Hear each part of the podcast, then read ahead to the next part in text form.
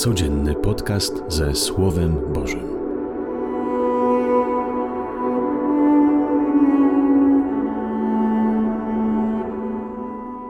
Panie, chcę się uśmiechnąć dzisiaj do siebie, uśmiechnąć się do życia drugiego człowieka i Ciebie. Chcę dzisiaj uśmiechnąć się, bo chcę wybrać dzisiaj radość. Tyle razy wybieram smutek, myślę o smutnych rzeczach, mówię o nich, marzę. Dziś chcę zrobić na odwrót. Wybieram radość. Dziś chcę myśleć pozytywnie. Dziś chcę widzieć w sobie i w innych dobro. Pomóż mi w tym. Pomóż mi uwierzyć, że Ty, Bóg pełen dobroci i piękna, jesteś mocniejszy niż moja wewnętrzna ciemność. Mów do mnie, Panie, i napełni moje serce radością i dziękczynieniem. Amen.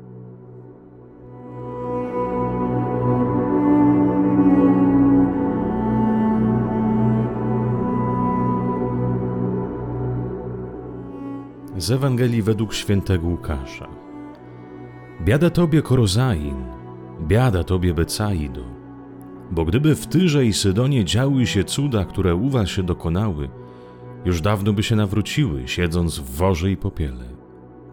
To też Tyrowi i Sydonowi lżej będzie na sądzie niżeli wam. A ty, Kafarnaum, czy aż do nieba masz być wyniesiony, aż do otchłani zejdziesz? Kto was słucha, mnie słucha, a kto wami gardzi, mną gardzi. Lecz kto mną gardzi, gardzi tym, który mnie posłał. Oto słowo Pańskie. Chwała Tobie, Chryste. Kiedy dajesz cały czas siebie dla kogoś, kiedy stajesz na głowie, by pomóc drugiemu, a widzisz, że Twoje starania na nic warte, że druga osoba ani palcem tknie, by zrobić jakiś krok ku zmianie, to ręce opadają. Nieraz starasz się cały czas, jesteś uważny, uważna, wspierasz, a później druga bliska ci osoba i tak jest obojętna. Powstaje pytanie, po co się starać? Po co być przy drugiej osobie, wspierać ją, jak i tak nic z tego? Podobna sytuacja w dzisiejszej Ewangelii. Jezus czynił znaki i cuda w Becaidzie i Korozainie. Cały siebie poświęcił dla głoszenia słowa, dla czynienia znaków, z troski o ich mieszkańców, z miłości dla nich, by znaleźli drogę spełnienia, zbawienia, sensu. Ale nic z tego. Twardzi jak skała.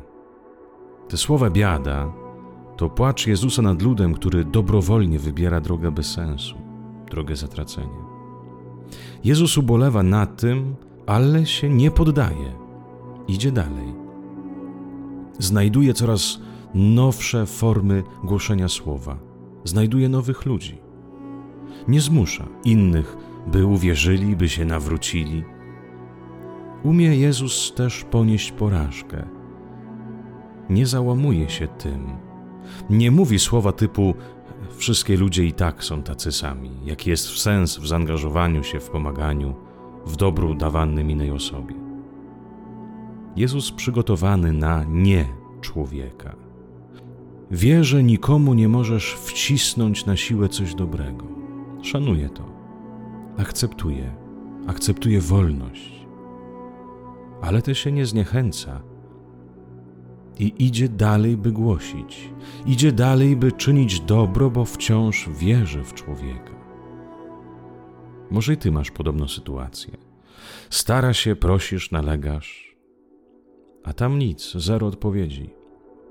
Po pierwsze, chyba trzeba sobie uświadomić, że nie od nas zależy zbawienie drugiego człowieka. My możemy mu pomóc, ale on sam jest panem swojego losu. Zaakceptować i przyjąć wolność drugiego, jaka by ona nie była.